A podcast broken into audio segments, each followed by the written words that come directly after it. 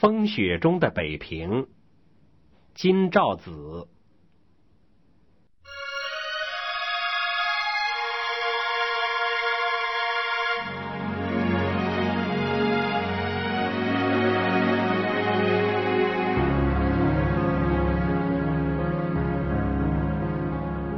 北平却是一个值得留恋的地方。每遇到冬天的风雪，我脑中必浮现了一个风雪中的北平。当我住在北平那一年，有一天我早上起来往城南访一个朋友，去时太阳本已有些发毛，一点钟左右起身回家时，北风正一阵紧似一阵的刮着。天也黑将下来，我满望到了罗马市大街可以雇车，不料走到那平日坚磨古迹的大街，一看完全换了样儿。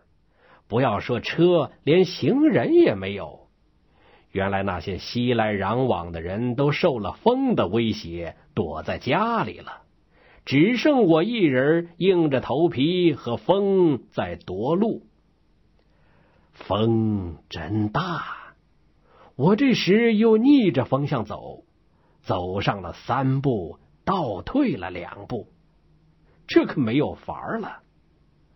忽然想着严陵滩上那些背着欠逆水行舟的纤夫，我便往前斜着身子，学他们的走法，一步一步的和风拼命。这样果然好了些。但是，一路上棋子般大的泥块夹着粉末似的细沙，被风卷起来，竟往我脸上打。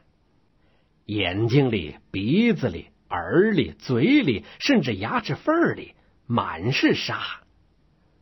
不必说，脸上着了风带着的泥块，又是疼又是冷，越冷就越疼。不好，到了宣武门的城门洞了。这时候，风给城门洞一逼紧，力量一发大，我真有点寸步难移。我只好调转头，背着风，采用沉着应战的方略。乘他一休息，我就回身赶上，进战了几步。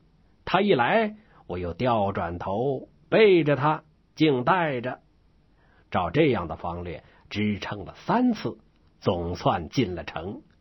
于是，再用纤夫的走法，苦苦的夺路到了家。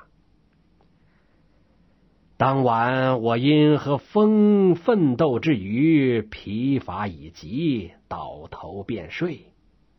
一觉醒来，风声没有了，纸窗上大放晴光。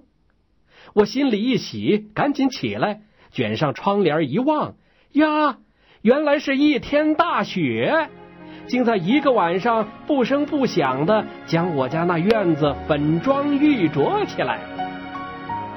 我住的地方叫大石座，左景山而右北海，离两处都不过一箭之地。我那时忽发雅兴，想捡一高处看看北平的雪景，当下拣定了北海中的白塔。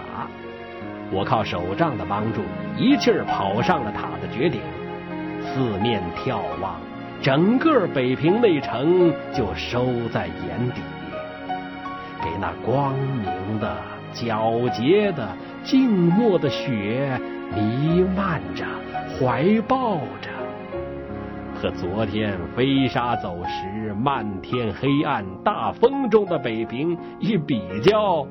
我真不信是在同一个世界之内。昨天是一个烟尘蔽天的北平，今天是天地空无一点尘了。俯视足下的五龙亭、依兰堂一带，竟成了琼楼玉宇，而我已耸身在琼楼玉宇之巅。这时候，我真觉有些。高处不胜寒了。